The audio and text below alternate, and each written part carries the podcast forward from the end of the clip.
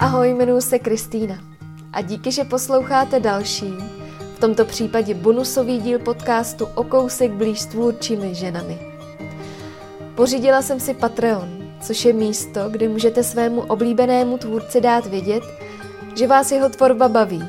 Rádi byste, aby v ní pokračoval a klidně si za to i trochu zaplatíte. A já moc děkuju za to, že mi s mými složenkami pomáhá i Lucie Fenclová, Pavla Bartošová a Bára Šmídová. Za vaši podporu kromě podcastu pravidelně chystám na Patreonu i spoustu dalšího zajímavého obsahu. Tak pokud se chcete přidat a stát se mým patronem, potkáme se na adrese patreon.com lomítko o kousek blíž. A o čemže tedy bude tento bonusový díl? Roztrhl se nám tu pytel s nápisy jako je eco-friendly, non-toxic, stoprocentně přírodní a udržitelné které nás lákají ke koupi a garantují i zaručeně dobrý pocit z toho, že si děláme radost. A navíc i šetříme životní prostředí. A tak jsem si s Evou Urbanovou, ženou 24. dílu o kousek blíž a zakladatelkou nezávislých obchodů Nila, popovídala i o greenwashingu, o možné budoucnosti v podobě biokonzumu a i o tom, že jedno z řešení, jak vyskočit z velkého spotřebního kolotoče je, že člověk najde vlastní cestu ke štěstí a právě proto nebude hledat materiální náhražky všude kolem sebe. Pojďme se ale na chvíli ještě vrátit na začátek a říct si něco víc o zeleném marketingu jako takovém. Termín greenwashing, neboli marketingové natírání na zeleno, poprvé použil v 80. letech minulého století environmentalista Jay Westerfeld. Připadalo mu pokrytecké, jak hotely podporují opakované používání ručníků, přitom ale vůbec nerecyklují. Tenkrát to správně prokouknul, že chtějí pouze ušetřit na nákladech. A o ekologii jim zas tak moc nejde. Jak tedy falešné iluze od těch pravdivých rozeznat? A v jakých chvílích by se nám měla v hlavě rozsvítit červená kontrolka? O tom již krátce s Evou Urbanovou. Tak ať se vám naše bonusové povídání hezky poslouchá. Jak vlastně ten greenwashing jako rozpoznat? O co tam přesně jde? Mm-hmm. No já si myslím, že určitě ten greenwashing má strašně širokou škálu podob. A dovedu si představit, že i jako nějaká naše propagace může být jako vnímaná nějak, jo, někým. Protože obecně prostě vlastně ty hodnoty, které, které ve světě hledáme a které považujeme za správné nebo za jako propagace hodné, prostě to je taková široká škála šedi, kdy každý člověk i každý biznes si musí najít to své místo. Já za greenwashing považuji jako vlastně propagaci nebo marketingovou strategii, která je postavená na tom, že vezmu produkt a vlastně vymyslím mu z pohledu té, toho zákazníka nějaký jako lákavý, v uvozovkách zelený příběh. Jo? To znamená, že řeknu prostě, vyrobili jsme tričko z biobavlny přestože 99% naší produkce je z konvenční bavlny. Uh-huh. A tohle tričko z biobavlny protlačím na popředí a postavím kolem toho celou kampaň. Jo? Ale může to mít i takovou jako banálnější povahu, jo? že mám třeba kosmetický výrobek, který je prostě, sice obsahuje přírodní látky, je plný chemie, ale já ho prostě jako kdyby dám do zelené krabičky, dám na něj prostě květinky a hodně silně budu akcentovat například to, že nebyl testován na zvířatech, protože spousta zákazníků jako kdyby vnímá ty věci hodně jako povrchně, vnímá tu reklamu hodně povrchně, takže to, co se jim jako tlačí, tak to vnímají jako v tom popředí a vlastně tvoří si na základě toho jako zkreslenou představu o tom hmm. produktu jako takovém nebo o tom brandu zatím. Jo. Hmm. Podobný příklad je, když vlastně vyrábím produkt, který je, není ničím jako ekologický nebo přínosný nebo cokoliv. Já prostě řeknu, ale dávám třeba 5% z toho produktu na sázení prostě amazonského pralesa. Jo? Tak vlastně to jsou takové jako marketingové strategie, kdy je to vždycky k debatě, jaký je ten opravdový záměr, jako jestli je to záměr z toho produktu, a nebo naopak je to prostě spíš záměr toho marketingového oddělení, jako uh-huh. očišťovat tu tvář toho, toho biznesu. No. Takže spíše to o té informovanosti, než úplně o nějakým jako individuálním pocitu zákazníka. Je to určitě o té informovanosti, spíš si myslím, že prostě velice malá skupina zákazníků vůbec má čas a mělo mhm. by se po nich chtít, aby tohle to řešili. Jo? Já, já v tomhle jsem hodně taková jako liberální, že si myslím, že ten zákazník, jako když nakupuje, tak má mít jako radost toho, že nakupuje, prostě investuje svoje jako vydělané peníze a to, že se dívá na tu reklamu, by ho nemělo ještě jako kdyby nutit k tomu, aby tomu jako rozuměl, nebo aby ty věci jako zkoumal do hloubky, jo, protože ve finále věci jsou jako strašně jako jednoduchý. Jo? Akorát, že se to teď hodně zesložiťuje, že o všem se hodně jako do hloubky mluví a člověk má pocit, že aby si koupil krém, tak by měl mít jako doktorát z chemie. Jo? A, a právě tohle to zesložiťování věcí a jako jejich jako nálepkování nějakým jiným způsobem, než co jsou, tak to je jako přesně příklad toho greenwashingu, jo. Ale může to být třeba, já mám pivku i na pinkwashing, že jo, což jsou taky ty růžové kampaně prostě těch kosmetických značek a prostě tam jde o to jako zmást, trošku si jako vylepšit, vylepšit tu pověst, no. Hmm, hmm. Já jsem to právě zaregistrovala třeba u výrazu ekokůže, že v podstatě někomu to přijde uh, právě, že to je forma mm-hmm. greenwashingu, že že ekokůže jako je jenom uh, zástěrka toho, abychom se tady dobře cítili, že používáme kůži. Mm-hmm.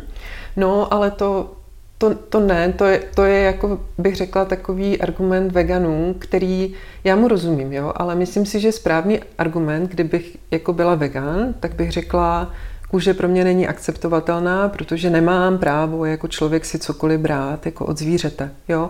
A já takovému argumentu rozumím, jako a, a, a jako vlastně jsem s ním jako v souladu s, s tohle argumentací, ale když se bavíme o kůži jako takové a o jeho zpracování, tak tam je obrovská škála toho, s jakým dopadem na životní prostředí kůži eh, můžu zpracovávat. A pokud ji zpracovávám bez chemie, pomocí přírodních látek, tak kůže třeba příliš necestuje. Jo, a je to je prostě zpracovaná šetrným způsobem a šetrným způsobem se nakládá třeba s tou odpadní vodou tak potom takováhle kůže je označovaná za ekokůži, může mít i certifikaci, třeba ecolabel a ten termín mi přijde naprosto v pořádku. Ale vím, že je matoucí, protože mm. Často ty termíny jako etiky a ekologie, vztahu ke zvířatům, mají takový jako rozmazaný kontury a tomu zákazníkovi nebo prostě tomu spotřebiteli se to jako kdyby jako smazává, že potom mm. řekne, a co může být na kůži ekologického, když je ze zvířete. Mm. Ale to je, to je nesmysl. Jako kůže jako taková, když odhlednu od té etiky, a toho vztahu ke zvířatům, tak je ekologická, ona se rychle rozkládá. Jo, a samozřejmě je to mnohem ekologičtější než nějaká jako veganská náhražka kůže, což jsou i typicky nějaký jako umělý materiál. Jo. Hmm. Takže je to spíš o tom úhlu pohledu, ale greenwashing jako termín si myslím, že při tom správném používání, tak je to spíš termín jako označující ty zavádějící marketingové praktiky, což mm. jako označení ekokůže podle mě není. No. Mm, takový ty falešný iluze. Mm-hmm. Teď se s tím vyloženě roztrh pytel, jako je to fakt na každém kroku, takže je to jenom na nás vlastně to rozklíčovávat mm-hmm. a mhm. možná nevěřit eh, každému dobrýmu, dobře vymyšlenému marketingovému textu. Určitě a teď nechci jako nějakým způsobem vlastně si sahat do vlastního podnikání, ale myslím si, že hodně důležité je, aby lidi si to opravdu pro sebe zjednodušili. Jo? Když by člověk opravdu těch věcí spotřebovával hodně málo a spotřeboval je pečlivě a uvědoměle, tak je opravdu skoro jedno, co si koupí. Jo? Jako když prostě budu chodit s jednou plastovou krabičkou pro jídlo pořád, tak je to lepší, než když budu mít doma jako ansábl jako bambusových, skleněných nebo nerezových krabiček, jo. Mm. Ale já samozřejmě jsem ráda, když ty lidi si přijdou pro tu alternativu třeba jinou, neplastovou, ale jsem ráda, když jich prostě mají potom třeba doma jenom tu, jo. Mm. A v téhle době prostě myslím si, že velice brzy budeme mluvit o něčem, něčem jako biokonzum, kdy vlastně spousta těch značek vyrábí ty jako ekologické produkty, ne proto, aby nahradili něco stávajícího, ale aby se prostě tomu zákazníkovi natlačilo ještě víc. Hmm, hmm. Mně přijde, že je taky potřeba být jako laskavý vůči sobě, že ty že těma informacema, který máme čím dál víc k dispozici, tak ty priority se prostě mění. A, a to, co třeba dneska považuji jako pro mě mm, akceptovatelný, tak třeba se přesně za rok může stát, že už to bude pro mě ten greenwashing, že už vlastně je to něco, čemu prostě, co, co vidím jenom jako tu zástěrku, aby mi to prodali. Mm-hmm. Určitě. A jako já si myslím, že my i třeba v rámci našeho jako portfolia děláme někde rozhodnutí, kde si řekneme, protože my máme že jo, nějaký marketing, my jako Nila, ale potom i ty samotné značky se nějak prezentují a často ty naši sledující sledují i ty značky. Takže mm. já třeba se snažím nebrát do toho portfolia značky, o kterých mi přijde, že vlastně sami jedou na hraně toho greenwashingu, mm. anebo zbytečně akcentují nějaké svoje parametry, které třeba mají, ale pro toho zákazníka by nemusely být až tak podstatné. Uh-huh. A i jsme několik značek kvůli tomu jako vyloučili potom po nějaké době, co jsme je prodávali. Uh-huh. Takže když takhle vidím nějakou kampaň, tak uh, jaký moment mi vlastně má v hlavě zasvítit ta červená kontrolka? Co tak jako smrdí už od pohledu? No mě většinou nejvíc smrdí, eh, když někdo propaguje jako ekologický nebo i udržitelný. O to slovo udržitelný je naprosto mm. nesmysl, jo. A vlastně eh, ve zbytku svojí činnosti se ničemu takovému mhm. nevěnuje. Jo, to mm. znamená návrhář, který prostě šije z něčeho, jo, jako celou svoji jako kariéru a najednou z ničeho nic snap a je tady nějaká udržitelná kolekce. A nebo prostě kosmetická značka, která má jako všechno jako běžný a najednou má nějaký jako segment zelený a ta reklama se týká prostě toho. Je to typicky jako co dělá jako řetězce. Hmm. Ale myslím si, že to je i v takových těch jako jemnějších odstínech toho, že třeba já prostě nechci jako určitě jmenovat žádnou značku, ale typický příklad je, jako když prostě si koupíš produkt a teď jako je velký akcent na to, jako že za tohle vy si kupte tohle a my za to dáme jiný produkt mm-hmm. někde jinde někomu, jo. Mm-hmm. A prostě zní to skvěle, jo. A člověk má pocit, jak dělá strašný dobro. A pak, mm-hmm. když se podívá pod povrch těch věcí, tak ten produkt A, který ty si máš koupit, se vyrábí za hrozných podmínek v Číně a produkt B vlastně ničí eh, lokální průmysl tam, kde ho jako někomu dáváš, jo. Mm. Takže vlastně je to těžký, no. A myslím, že ten spotřebitel to prostě teď jako nemá, nemá lehké a, a jako nechci si jako přihřívat vlastně tu polivčičku, ale prostě já se snažím tu Nilu stavět tak, aby ty lidi měli nějakou míru jistoty, že prostě ty produkty jsou předvybraný, pečlivě. Samozřejmě to souvisí ale potom s tím, že i my jako Nila máme určitou škálu hodnot, jo.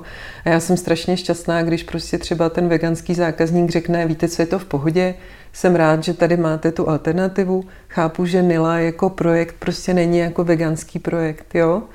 Ale i pro mě ty rozhodnutí tam potom jsou jako těžký a cítím velkou odpovědnost za zrovna dneska jdu a vyrazuju nějaké věci z prodeje, který hmm. prostě jsem zjistila, že tam nechci, jo. Hmm a, a musím s tím nějak naložit, jo. Ale jo, snažím se prostě být v tom pečlivá, ale myslím si taky, že tam mám ještě úkol jako pořádně vlastně těm lidem sepsat, jaké ty hodnoty jsou a na co se můžou spolehnout a jak my to vybíráme. Jo? Hmm. Není teď tady i s tím přibývajícím právě marketingem, jak, jak všichni vlastně si chtějí trošku koupit tu lepší karmu.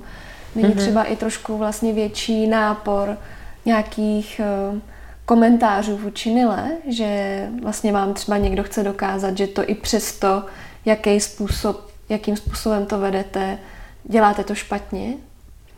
Uh, určitě, určitě to je, ale, ale já jsem takovéhle debatě prostě otevřená. Mě to nevadí. Já jsem teď zrovna měla jednu jako takovou velice uspokojivou pro mě výměnu názorů s někým, komu vadil, myslím, že svetr z alpaky. Uh-huh kde se jako řešilo, že prostě nevím, nemůžu vědět, jak je to získávaný, nemůžu mm-hmm. o tom říct to a to. A já si myslím, že můžu, že prostě jako my opravdu jako to zkoumáme, máme nějaké záruky uh, jo, ty alpaky jako se jako uh, vyčesávají určitým způsobem, jo, a tak, víme o tom prostě mm-hmm. hodně. Na druhou stranu, jako já chápu a vítám tu debatu a prostě rozumím, že pro někoho to ta alternativa jako není. Těchto komentářů přibývá určitě, ale za mě pořád je to prostě o tom návratu k té k té reálné ceně těch věcí. A pořád hmm. nejvíc komentářů, který řeším, je, že vlastně jako je to dražší, jo? nebo je to hmm. drahý, nebo je to hmm. málo dostupný a že vlastně ta pomalá móda by se měla snažit, pokud chci být, chce být úspěšná, být dostupná všem. A já si myslím, že ne, že vlastně jako ty věci by naopak měly získávat zpátky tu svoji hodnotu. A ano, já se snažím získat jako i dostupný produkty hmm. pro hmm. zejména ty mladší zákaznice, hmm. jo. Ale je to spíš o tom fakt si udělat jako ten pořádek v tom, co si do toho hmm. života jako budu pouštět. A když si ho udělám a ty věci tam potom jako budu mít dlouho, tak oni se nebudou jevit jako nedostupný. Hmm. Hmm. Já v tom teda vidím i velkou příležitost um, Včera jsem byla třeba u Švece, u pána, který prostě teď aktuálně už to dělá v dílnice jako jenom ve svým volným času. A on mi právě vyprávěl, že třeba příchodem téhle rychlé módy vlastně přišel o to svý řemeslo, protože on neměl co opravovat. A já jsem se na tom uvědomila, jak, jak právě třeba můžeme dát i šanci se vrátit tím, že si ty boty prostě opravíme po té sezóně šanci právě i těmhle řemeslům, který prostě tady vymizely tím, že se k nám začala dostávat třeba móda z Číny a, a tak. Určitě, určitě tohle a i vlastně vůbec jako zachování těch, těch původních řemesel. Víš, mm. že si hmm. myslím, že spousta českých návrhářů by bylo úplně jako nadšených, kdyby mm. jako mohli znova tady začít jako šít a kdyby znova mm. se tady tkaly jako nějaké látky a, mm. a v některých jako oblastech asi už není jako cesta zpátky, něco se už mm. nedá jako obnovit, jo, nebo znova jako někde vylovit, ale a myslím si, že to je stejné prostě na celém světě, že ta absurdnost toho, že vlastně africké látky se vyrábí v Číně a zpátky se do Afriky vozí a za posledních 20 let tam prostě zmizel textilní průmysl a a to, když se prostě vrátíme k té kvalitě a dáme tomu šanci, tak dáme šanci i těm našim místním uh, kreativcům, jo? Mm. protože často třeba my v Nile uh, se snažíme nějakou spolupráci lokální domluvit a hoří to na tom, že ty návrháři mají strach z těch cen.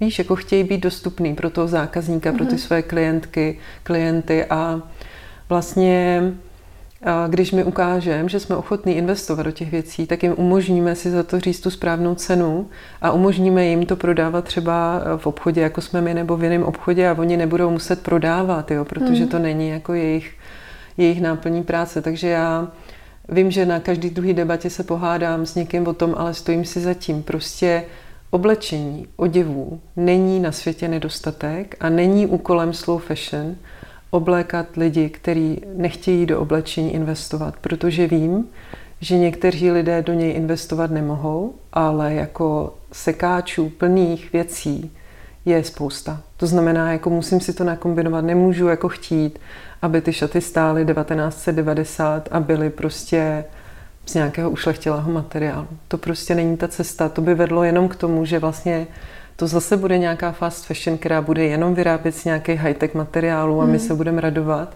a ty skládky budou jenom plnější. No. Hmm.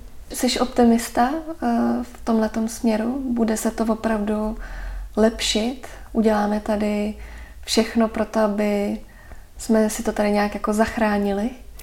Uh, myslím si, že lepšit se to bude. V tom jako jsem přesvědčený optimista ale nejsem si jistá, že vlastně stihneme odvrátit tu jako katastrofu, která tady na tu planetu se, se valí. To tam až tak velký optimista nejsem, ale myslím si, že prostě ta nová generace uh, už to bude dělat jinak, mm. už teď to prostě dělá jinak a, a není to jenom nějaká jako bublina kolem mm. nás, jo. Mm.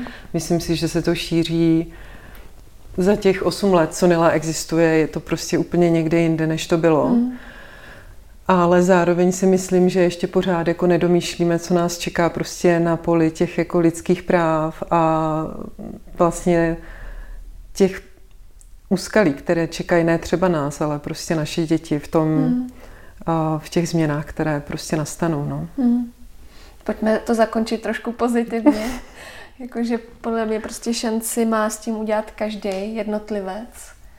A je potřeba být jako zodpovědný za, za svoje činy a za svoje rozhodnutí. Souhlasím a myslím si, že ta odpovědnost začíná v tom, když možná nevím, jestli to není příliš velký oslý mustek, ale v tom, aby člověk jako našel tu svoji vlastní cestu ke štěstí, protože když bude šťastný a spokojený s tím, co dělá, bude dělat to s tím souzní a, a co ho dělá vlastně šťastným, tak nebude mít potřebu hledat uspokojení v něčem jako v nějakých rychlejch náhražkách. Hmm. Tak co na to říkáte? Máte s greenwashingem přímou zkušenost? A daří se vám jej prohlédnout? Dejte mi vědět. A ještě než se s vámi rozloučím, zastavím se u něčeho, co Eva v rozhovoru zmínila. A to je to, že slovo udržitelný považuje za naprostý nesmysl. Já si teď sypu popel na hlavu, že jsem jí nezastavila a nenechala jí to vysvětlit. A protože mi to přijde hodně zajímavé a zároveň i trochu škoda to nechat takto otevřené, požádala jsem jí o malý komentář, který vám teď přetlumočím. Termín udržitelný považuji za nesprávný a spíše špatný překlad slova sustainable. Žádný produkt a žádná činnost se neobejde bez externalit a dopadů, které si zpět nekoupíme a nenahradíme. Produkty mohou být ohleduplnější, šetrnější a celkově smysluplnější. Trvale udržitelné ale budou stěží a mohli citovat pana profesora Sokola, trvalá udržitelnost je stejná hloupost jako trvalá ondulace. Osobně mi vadí nadužívání tohoto termínu, kdy klame zákazníka a ospravedlňuje existenci zbytečností. Nazývat produkty, služby a lidské činnosti jako udržitelné je v trendu. Věřím, že designéři, značky, podnikatelé i spotřebitelé, kteří to s naší planetou myslí vážně, budou rádi nazývat věci pravými jmény.